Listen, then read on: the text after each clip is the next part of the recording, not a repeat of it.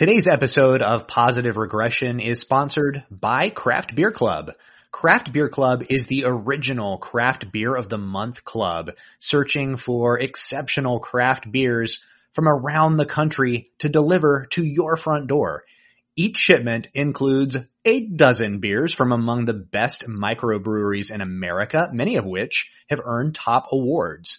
Their micro brew news newsletter accompanies each shipment so you can learn much about the featured craft brewery and the brewmasters.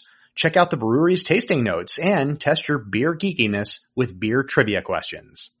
You can customize your own ongoing beer club membership, whether it's annually, monthly, or quarterly. There is no membership fee. There is no obligation to continue. You may cancel your membership or gift anytime for any reason. Shipping is always free, and if you purchase using beer.posregpod.com, you'll receive up to three bonus gifts with your order, and you'll help support this very podcast. So, take advantage of the offer, join Craft Beer Club today, and place your order at beer.posregpod.com.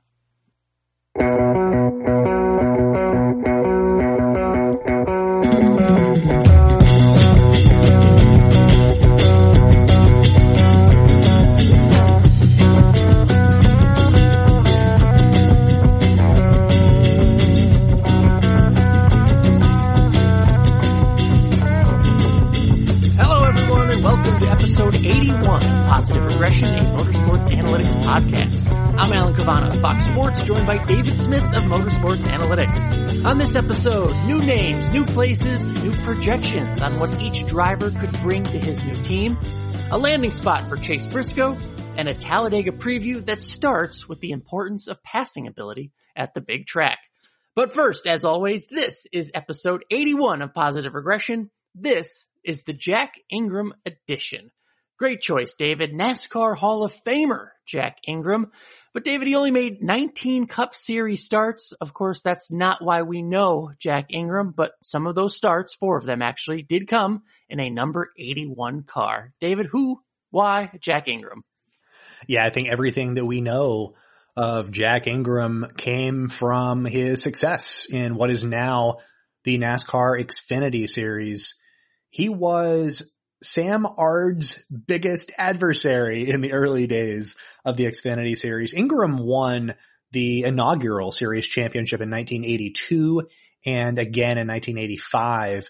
Uh, of course, he won 31 races all time, including eight in 1984. So did Sam Ard in the same season, but that eight win total has some significance. Since the 84 season, we've only seen that replicated or surpassed 11 times. Six of those were by Kyle Busch and just two of them were by Xfinity Series regulars last year with Christopher Bell and this year, thanks to his win last weekend in Las Vegas by Chase Briscoe. Now, the Xfinity Series that he competed in was a little bit different than what we know it as now. It was born out of NASCAR's popular late model sportsman division. And that was, uh, an all countrywide, all encompassing series. It was similar to the all American standings that NASCAR has now for late models, uh, local modifieds, all types of cars. And Jack Ingram was a three time champion in that iteration of sportsman. He won three titles in a row 1972, 73, and 74. But the work that had to be done to go into winning those titles, uh, he said he had to race upwards of 100 races a year in order to accumulate enough points just to be in contention for uh, for that all-encompassing sportsman title. So think that's that's probably racing three times a weekend. So when NASCAR decided to launch this this new touring national series, he relished in it. He said that running that series felt like a vacation compared to what he had to do before. And he had already won at half of the tracks on the initial Xfinity series schedule. That gave him a huge leg up into becoming uh, one of the series original stars and eventually uh, a Hall of Fame selection. Yeah, and uh, that's where I was fortunate enough to interview Jack Ingram on uh, during the, the, Hall of Fame night, or I think it was the vote. Actually, I think it was back in the NASCAR.com days, maybe. And uh, so I know, just very fortunate to be, have that opportunity and, and, see him get that accolade. Very cool. David, one other thing I'll point out: a lot of his success came, I, I believe, when he was in his mid 40s, right, mid to late 40s, which is unique, as we know if you're a listener of this podcast, uh, somewhat unique of uh, a time to have success in life. Exactly. And it kind of speaks to his driving style. I don't know how he was when you interviewed him, Alan, but on the racetrack, he was not well liked. He uh, played a little bit of dirty pool. He didn't mind uh, ruffling some feathers on the racetrack, and that was by and large the key to his success. His nickname was the Iron Man, and uh, some of that was a term of endearment, but but uh, on, on on some other cases, it was uh, maybe um, maybe a proxy for a curse word. I don't know, but he um, he did have that reputation as something of an intimidator uh, on the local scene. Uh, he lived up to it. He had success by it, uh, and it suited him well late into his career. Episode eighty one, the Jack Ingram edition. Let's get started. David, there's been a lot of free agent news and new signings and uh, new faces, new places, if you will, for 2021. So let's get down to analyzing some of them as you are so good at. Uh, first off, Ross Chastain to Ganassi. David, this came out last week. Uh, you wrote a great article analyzing what exactly uh, benefits both sides here, and it, it, was just interesting with Ross Chastain, right? Because we knew he had the Ganassi affiliation. He's been affiliated with that team for a long time, and at first, obviously, he seemed like the heir apparent to get the Cup ride with Chip Ganassi Racing. And then there was the summer lull, if you will, where they were vacillating and maybe Ross Chastain's name didn't show up as much. Uh, I think it's been reported they made an offer to Bubba Wallace, but in the end, it was the, the person we thought it would be the whole time. Uh, Ross Chastain going to the Ganassi 42. How do you analyze this move? Yeah, were you surprised by that when that, that announcement dropped that they had settled on Ross Chastain? I don't know if settled's the right word, but it, it does make me wonder, and we're going to get to this uh, here in a second after we analyze uh, Mr. Chastain, but there are other options still out there, right? I mean, there was the possibility of getting Bubba, uh, apparently. Erik Jones and all his accolades and his performance are still out there. So it does, it did surprise me as to uh, just in general, why wouldn't you want Erik Jones on your damn team, right? So that, that part I don't understand. We'll tackle both of these topics, but uh, uh, with the affiliation, I, don't see why you wouldn't want a young guy like uh, Ross Chastain, but there, there were other options out there. So that frankly was surprising to me.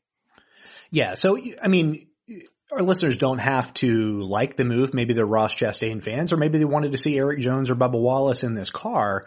But regardless, it would seem that Chip Ganassi Racing did the due diligence in seeking a new driver. They didn't just stick with the in-house option. And I think in that, in this case, that that was Ross Chastain. They did reach out to other drivers. They considered them.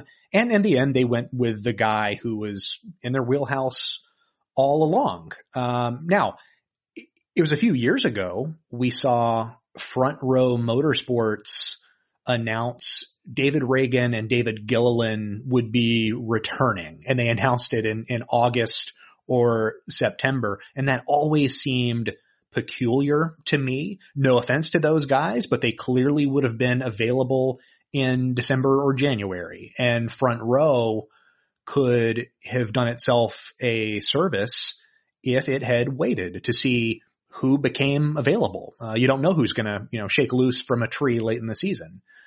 Ganassi did. Uh, they they monitored who became available. They just w- circled back and and signed the guy that they believed in all along. But as to what Ross Chastain brings to Chip Ganassi Racing, uh, first and foremost, he is a driver who is affordable.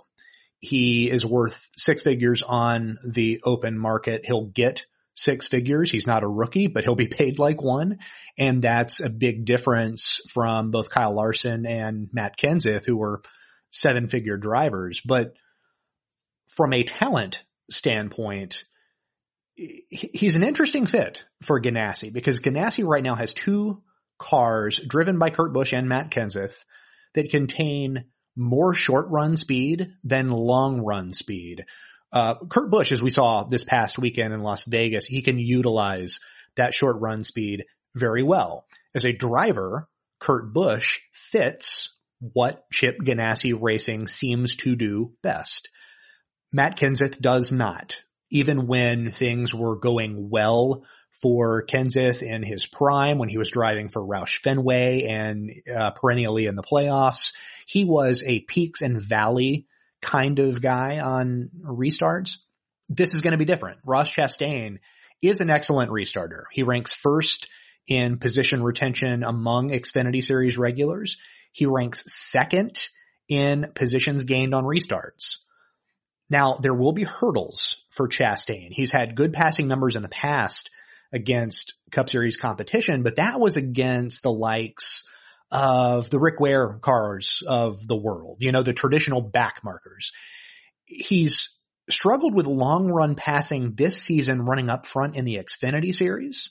That's a little bit peculiar for me. He has a deep negative surplus value right now. Uh, and really he's the only driver in title contention who can say that. But on short runs, he's great. He's got that. And again, NASCAR is mulling over adding a third stage break next season. And if that takes place, then that's now four start restart opportunities per race that could prove valuable to this number 42 team that already focuses on short runs. And now they have a driver who seemingly can take advantage of that. Perfect. I, I like, I mean, you laid out why he fits, where the potential could be. But but as we said, Ganassi did have options, right? And that one of those options was Erik Jones, an accomplished young racer. Uh, probably would command more salary given his resume. But do you think that's the primary factor as to why Erik Jones isn't with Chip Ganassi Racing? Why not Erik Jones for this ride? That's a tremendous question. It's probably not something that Chip Ganassi Racing will ever uh, voice publicly, but the production numbers are there to support a star trajectory for Erik Jones, so much so that his worth on the open market, as you said, far greater than most other drivers who are available right now. And this honestly might be an instance in which Ganassi doesn't want to pay the type of salary that Jones commands. His open market value right now, which you can look up on motorsportsanalytics.com is 3.4 million a year. And that's after taking into account the 35% reduction in driver salaries we're seeing as a result of COVID. He's going to have to settle on a number lower than his worth. I think he's going to come to the realization of that, but you can't blame him for standing pat to an extent. Uh, I don't think Hendrick Motorsports is going to come knocking either. As we've discussed, they don't want to pay over two million a year for a driver. And from the sounds of it, Kyle Larson is heading there on a rookie scale deal pending Chevrolet approval. So Jones is in the lurch here. Um, he does not bring personal sponsorship and unlike Chastain, he doesn't have the power of leverage of a, of a family farming business. Chastain's not paying for his ride, but the leverage is there in the instance he needs it. Jones made a one year bet on himself last year that probably would have worked out just fine if there wasn't a, a, a global pandemic. Um, but he may as well keep betting on himself because the jobs market is unstable. Eventually stability will return, though it might be in a different shape. But I feel we haven't heard the last of uh, Mr. Jones. It just might not be in the vehicle that we previously thought. Interesting when a top talent has trouble finding a ride. But that's the story of the, the current state of NASCAR. So we'll continue on. Next up, we heard last week Bubba Wallace joining the new Jordan Hamlin race team. And David, of course, that Jordan is Michael freaking Jordan. That Michael Jordan. And only time will tell, David, how significant this is because I, I, think it happens to be, it could be the most significant thing to happen over the next decade if this team is successful. But only time will tell us that. Michael Jordan, the most recognizable athlete in the world, maybe some uh, football, soccer fans, if you will, will argue, but Michael Jordan, the most recognizable athlete in the world, that gets attention and that attention is now being looked at by, on NASCAR, right? I mean, Michael Jordan is now a part of NASCAR. If you are an owner like he is, and you call up a company for potential sponsorship, I don't think any CEO is turning down a meeting with Michael freaking Jordan, right? So he's got some leverage there to get some support for a team that may need it in the future in terms of funding, in terms of sponsorship. Those are all positives.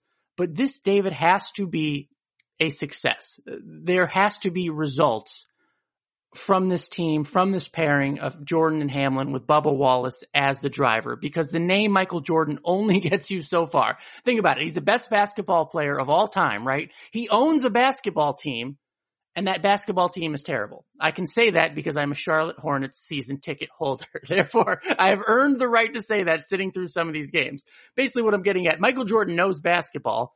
The team, not so good. Michael Jordan, I'm going to guess, knows a little less about racing than he does about basketball. So we have to limit our expectations, right, with this team and what could come of it. So all I'm saying is pump the brakes in terms of have some caution on this. We have seen big names come into the sport. We have seen big budgets come into this sport and be gone quickly with, with kind of little fanfare. So my, my only hope with this, David, before we get to the Bubba aspect of it is that the best part of this new pairing is not the announcement, right? The announcement gets all the fun attention. Everyone's having a good time, smiling, saying how great it's going to be. I hope that's not the high point of this relationship. I, I, I would agree.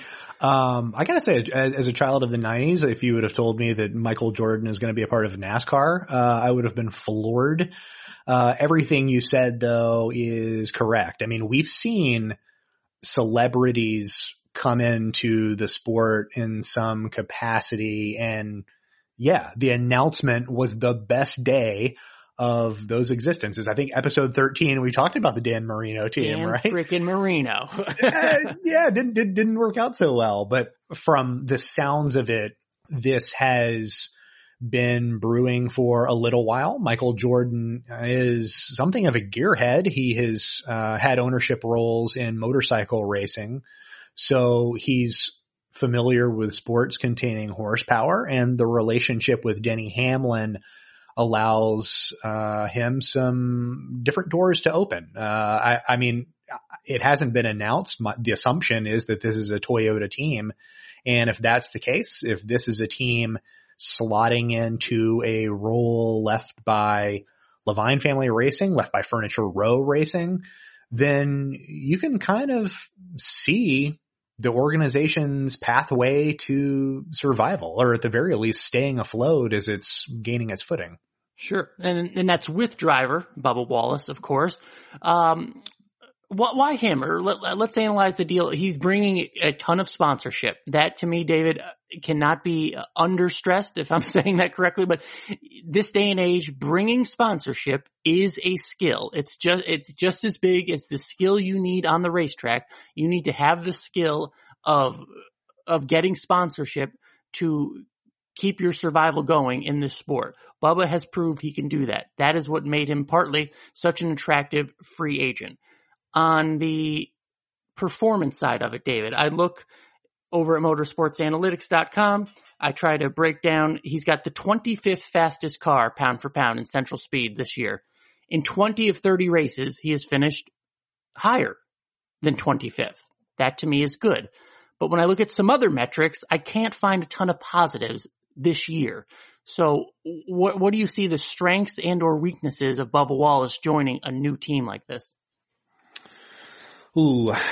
So, okay. So I've already started an initial round of 2021 projections. Uh, I'll freely say that I'm using Wood Brothers Racing as a proxy for what to expect from this team. Um, I, am thinking that it will be a Toyota team, a de facto Joe Gibbs team, possibly similar to the relationship between Wood Brothers and Penske. And that said, I think you got it right.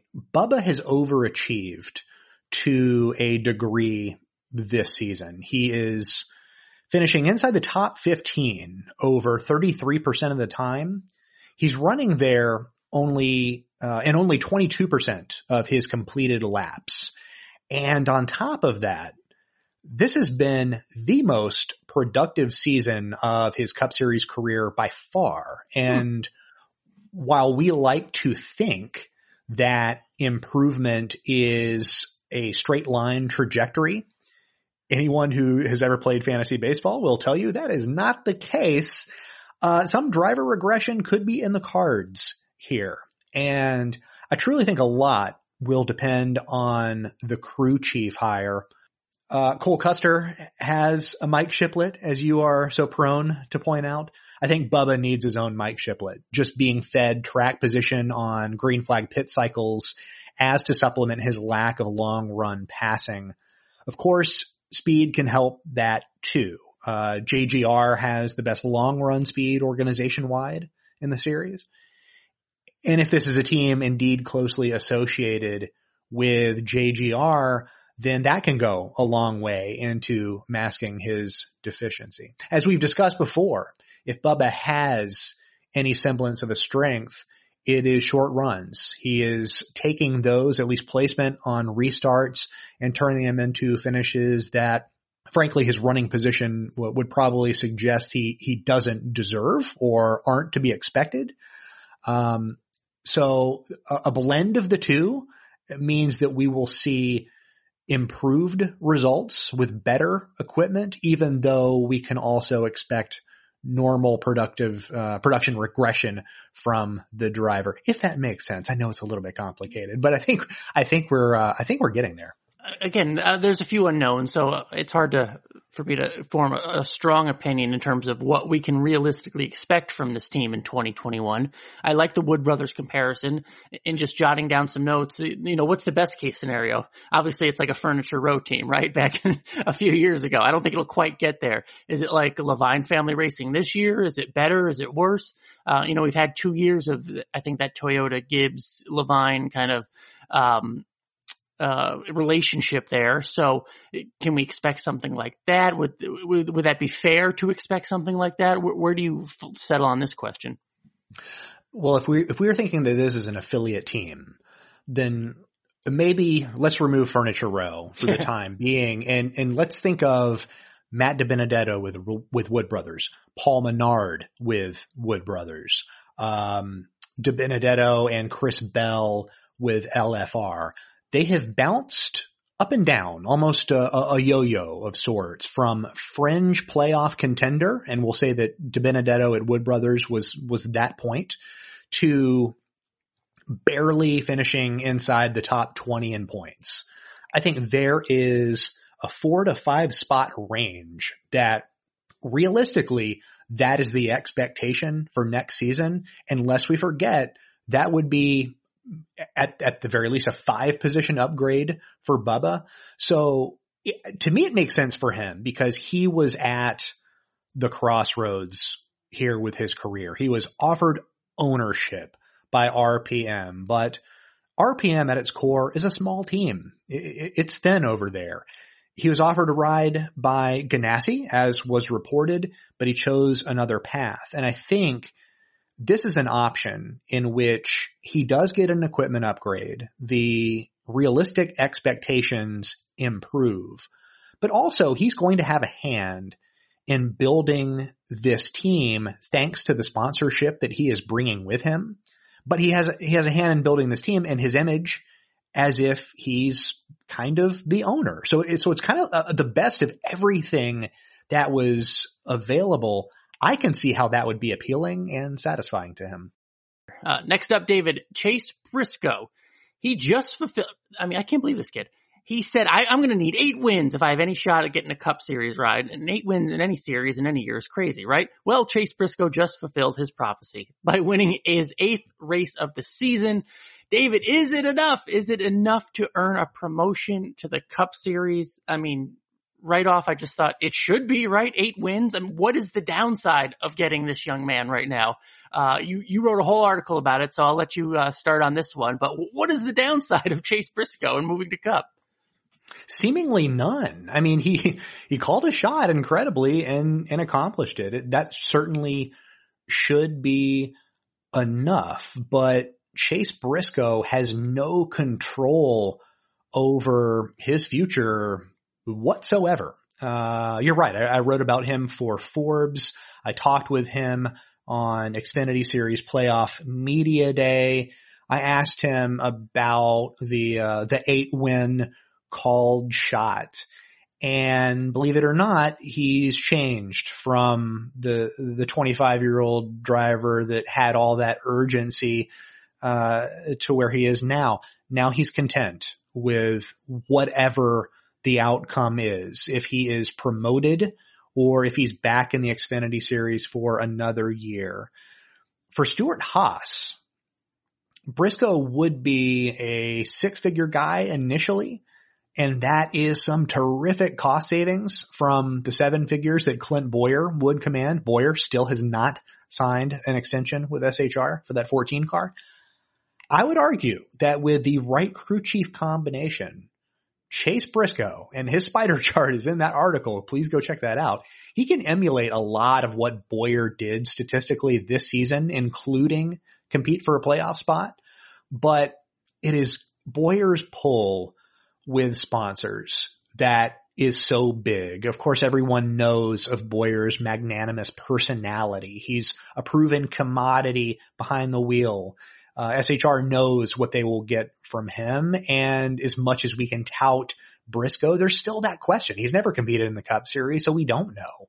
Bowyer could always accept a cut rate deal, and and all of that is just beyond Briscoe's control. So his attitude going into what seems like a lot of uncertainty is admirable because he genuinely seems to be up for anything he could always control his effort and he very much did that this season. He simply can't control the outcome, but I think we'll be seeing more of uh, Briscoe from from the sounds of it.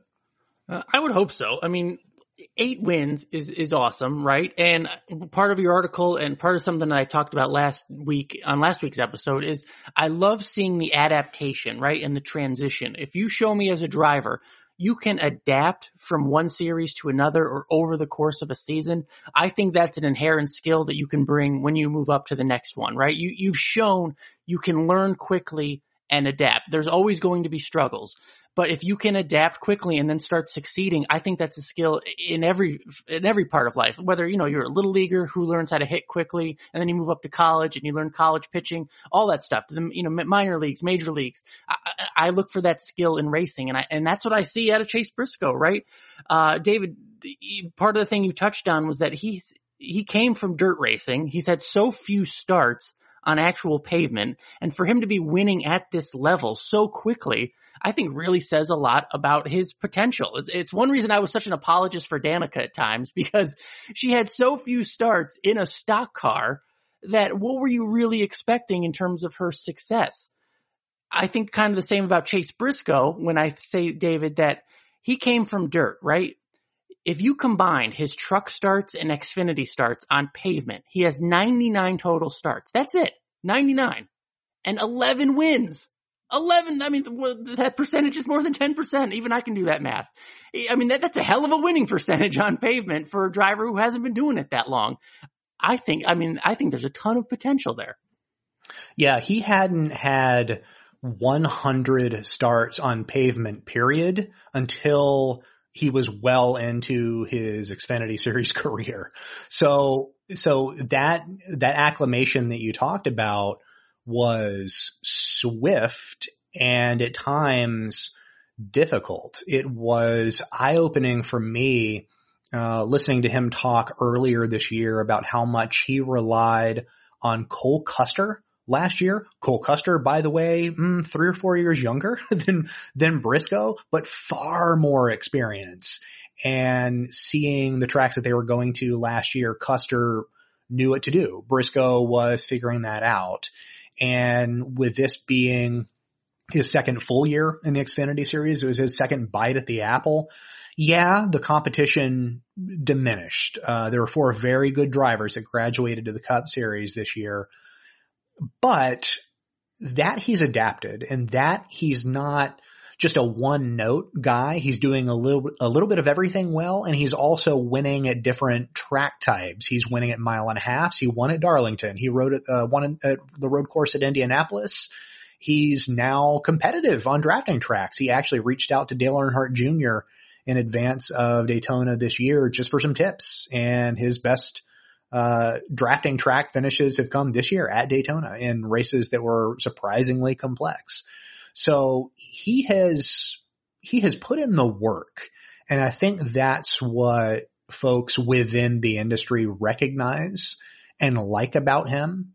Um, that's going to be a tough decision for SHR, uh, because what Bowyer, what he offers isn't, isn't easy to find in the cup series. He is a steady hand if he's not a winning hand and he's a favorite of sponsors and that is the, the fuel of the sport. That's going to be difficult, uh, to overtake him for a seat, but Briscoe told me he believes that he has proved his worth in this sport. Uh, I concur with that statement. Uh, now just curious to see what happens next. Me as well, because eight wins, it's got to earn you something, David. But we'll see what happens with the young man. Moving on, let's preview Talladega, one of my favorite places, maybe my favorite place in all of racing is uh, that tri-oval in Talladega. Uh, I just love it. It's what NASCAR is all about. It's a very NASCAR place, and they're heading there for a uh, playoff race. It's the playoff cutoff race actually for the trucks where I'll be. But David, we're talking Cup Series right now, and one of the best parts of subscribing to Motorsports Analytics and getting the benefit of all your work and data are passing stats. Uh, but you do not do passing stats for drafting tracks. Why is that? Because uh, you do meticulous passing stats at all sorts of different tracks, short tracks, mile and a halfs, uh, different types of mile and a halfs. You do at the road courses, all sorts of stuff, but you omit uh, what, what I drafting tracks. I always keep wanting to say plate tracks. I apologize, but why why no passing stats for drafting tracks? So initially when I made the decision to not track passing at Daytona and Talladega, it was for two reasons. One, because the ebbs and flows of different lines inflated those numbers. So you're going to hear a lot about green flag passes. I'm sure coming out of Talladega, uh, those numbers are a little higher than, than average. Every jostle is, is going to count. But the, the second reason I think is the most important, dropping out of the draft and choosing to run towards the, the rear of the field is an intelligent, deliberate decision that would be penalized by a block of negative pass encounters. So none of that seemed fair or uh, conducive.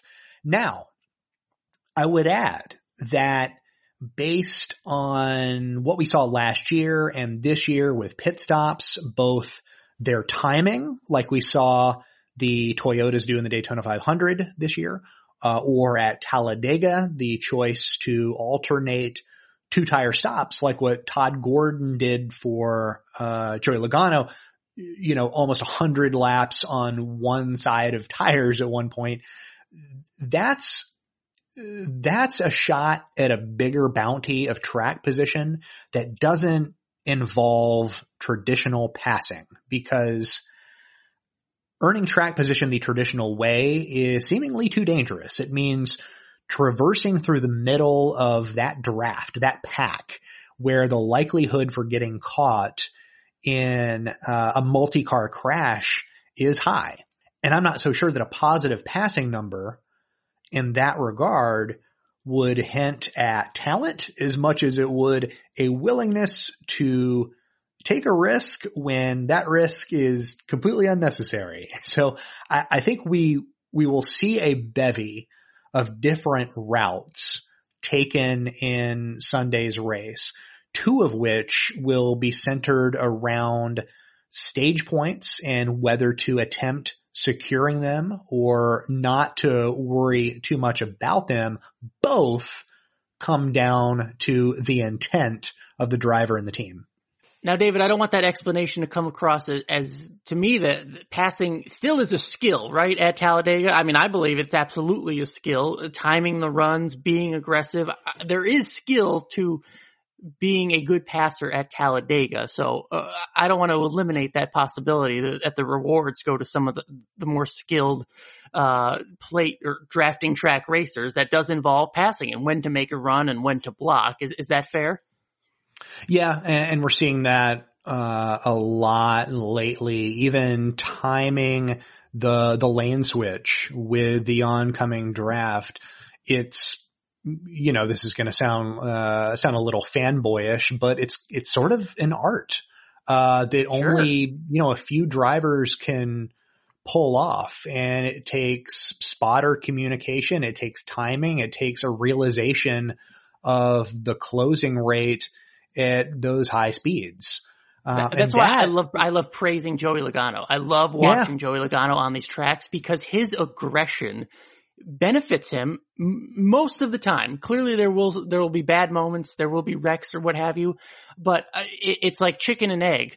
Whether his aggression has led to a reputation that other drivers respect, you can't really, you know, you can't really measure that, right? But there is a certain, if you know Joey Logano is in the bottom lane and there's somewhat of a hole, he is the driver that will take it. And you have to respect that ability. You have to respect that attitude and that that reputation has come from him being so good at these plate tracks, at these drafting tracks. So uh, it's weird whether it's, you know, again, chicken or egg, which came first, the reputation or the skill. But Logano has both of those and he is respected out there because people know he will throw that lane change and block that lane because he is good at this drafting stuff. Yeah. And I mean, for me, it's almost expert timing. Uh, what stands drivers like Denny Hamlin or Brad Keselowski apart from the rest. Even even during the uh, the duel in Daytona, I was sitting in the in the press box for that one and watched William Byron uh, time that kind of run very well. He ended up winning that race. He ended up winning Daytona in July. So you might have a burgeoning drafter in that respect.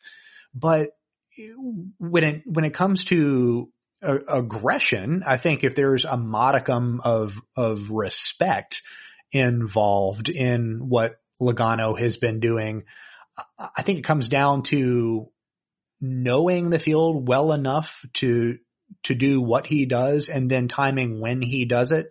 Um, it's uncanny, uh, and he's got a knack for that right now that most drivers don't. Uh, you know, we've seen Ryan Blaney be very aggressive. We've seen Ricky Stenhouse be very aggressive. We've seen both of those drivers be criticized for that, that aggression. Um, there are only just a few that can make things happen within a draft. Uh, you're right. Logano is one of them. Um, that is something that isn't going to be measured with one singular passing stat.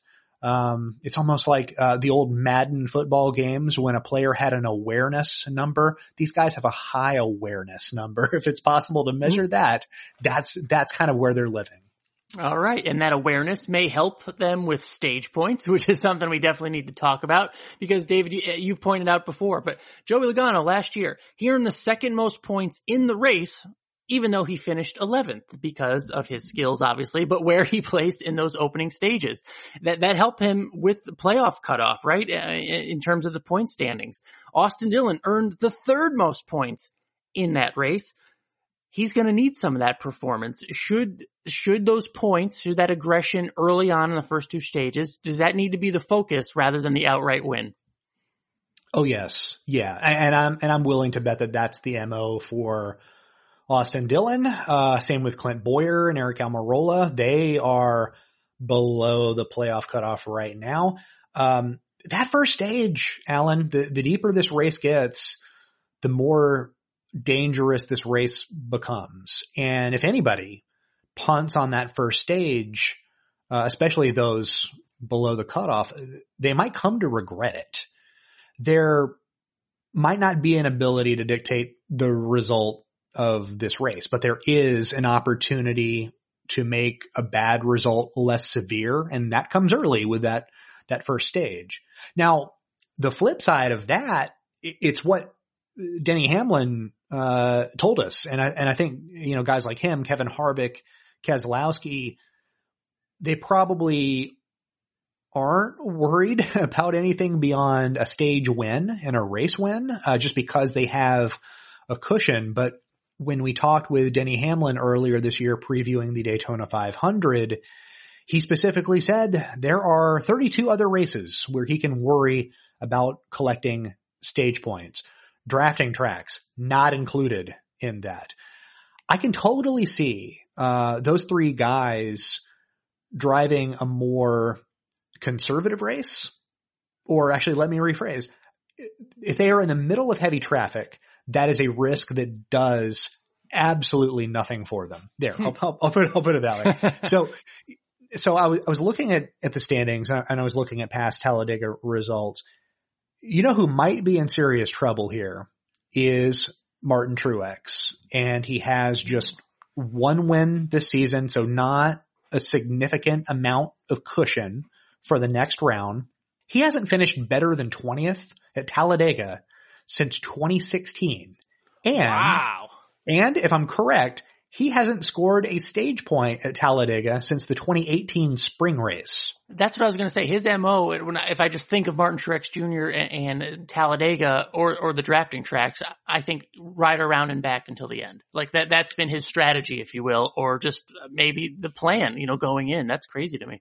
Yeah, we're thinking on the, the same wavelength here because the, the race that comes next in this round is the road course at Charlotte and his road course acumen precedes him, but I think it's dangerous to overlook what this weekend's race is just to get to next weekend. A bad race here, which based on history is, is likely, um, that, that coupled with a premature end at the Roval, he could be out of the playoffs. That is real. I know he had a very quiet top five finish. So quiet that I didn't realize he finished in the top five until two hours after Las Vegas ended.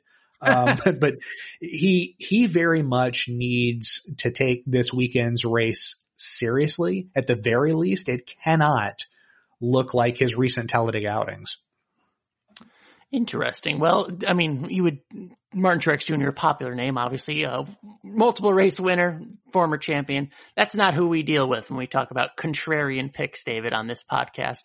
I got to brag last week. I said Matt DiBenedetto, and he went out and finished second, so I was patting myself on the back for that one. But David, we don't normally pick winners or, or choice, you know, picks for wins, but that's what we're going to do this week. Contrarian picks for the win, since it is a drafting track at Talladega. It does open the field a little more. David, I'll let you go first. Who is your contrarian pick, not only to do well, to win the damn race? Uh, does a driver who's never won Talladega, does that constitute a contrarian pick? I suppose so, but the judge is still out. Let's hear it. Kurt Busch. Seven. Oh, come on. Seven top 10 finishes in his last 10 Talladega yeah, starts. He's great at, at plate tracks. and doesn't have a win to show for it. Uh, and, and you know what? He's already won in this round. He doesn't have to dance for the man and compete for stage points. He can, he can design his own race, honestly. He can ride around in the back and, uh, and show up towards the end. I feel like he won't just because that's just not on brand for Kurt Busch, but he has that luxury. And I think uh, a Kurt Busch here without limitations is the very best Kurt Busch. Uh, I think of the race two years ago. He was uh, an important cog in that four car Stewart-Haas racing bulwark that uh, dominated the race. He ran out of fuel. So he had a, uh, he was staring a win in the face it went away in the end. Aric Almirola benefited from that. Let's see if he can go uh, go get two in a row for this playoff round and win Talladega. Not bad, not bad. I mean, he's a skilled driver, so it's a great pick. Uh, I'm gonna. I mean, obviously, there's a there's a bunch of names we could throw out there. Ricky Stenhouse Jr.'s won before. I thought about him. I'm just. I mean, for the hell of it, it's Talladega. I'm going with Bubba. Bubba Wallace uh, has shown some prowess on these drafting tracks. Daytona, uh, certainly and uh, even the last Daytona. I mean, he was right there uh, in that lead pack, had a great finish. You know, if if some things break a different way, it's Bubba being pushed to the lead. That's my only concern. I, I think of Bubba having good finishes at drafting tracks. I don't think of him ever leading drafting tracks. And eventually, you have to get to the lead, right? You have to be out there controlling, uh, whether it be the front row or the lanes or the runs coming. I, I don't often think of him doing that, but these are contrarian picks, so I think Bubba will have a damn good race and compete for the win on Sunday. What do you think? Neither of us picked a, uh, a Hendrick driver, and just well, looking at their contrarian, David. looking at their speed over um, over the last few years, uh, they have had uh, just speed and spades at these drafting tracks, and it would be, I don't know, it's it would be a win that Chase Elliott sort of needs. He's had plenty of speed of a late, but has not been able to close the deal. I can see Bowman winning this. He's finished second in this race before. Um, I think there's, yeah, you're, you're right. Maybe not contrarian, but I think there's, there's, uh, potentially a story emanating from Hendrick after this one. I think that sure. might be interesting. All right. That's fair. That's fair. We'll see how we do. Uh, it's Talladega, baby. I love Talladega. David, I know you have your connections there as well, uh, growing up. So, uh, I, it's just one of my favorite weekends of the year and, uh, it, it should be fun. So I'm looking forward to it.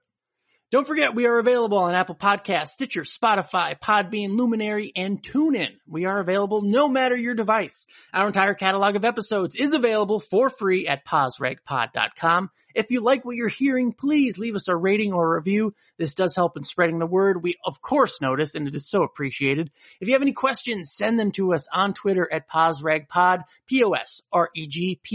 We love to answer your questions because you guys ask such great questions. David, you're always working hard. What are you working on? This week on Forbes, my conversation, as we have discussed, with Chase Briscoe. It contains a spider chart of his track position habits to this point in the season.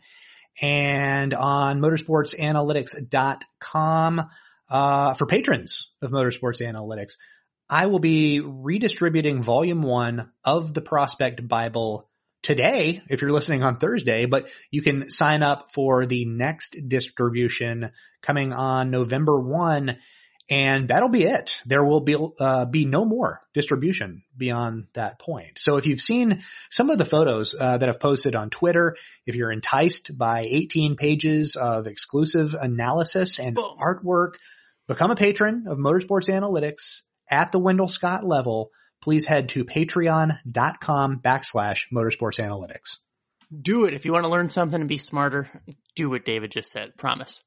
Uh, David, I, w- I am lucky and fortunate. I will be in Talladega on Saturday on pit road for the truck race, the cutoff race for their uh, respective playoff round. So that's going to be pretty awesome. Great storylines there, including Todd Gilliland, who's on the bottom of the playoff grid right now, but he has finished second there before. I believe he won an ARCA race there. So maybe he can just go out there and win the damn thing. So that'll be some good drama, playoff style trucks. Make sure you watch that on FS1 and make sure you just uh, watch all the racing you can. Uh, uh, Race Hub Monday through Thursday, 6 p.m. Eastern on FS1 and uh, keep it tuned on our respective Twitter accounts.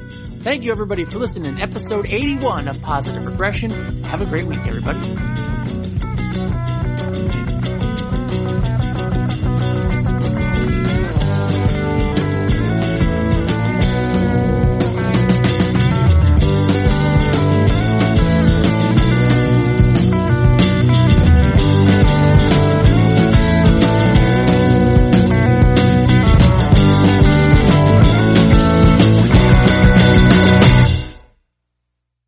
Amira Rose Davis, historian and co-host of the sports podcast Burn It All Down.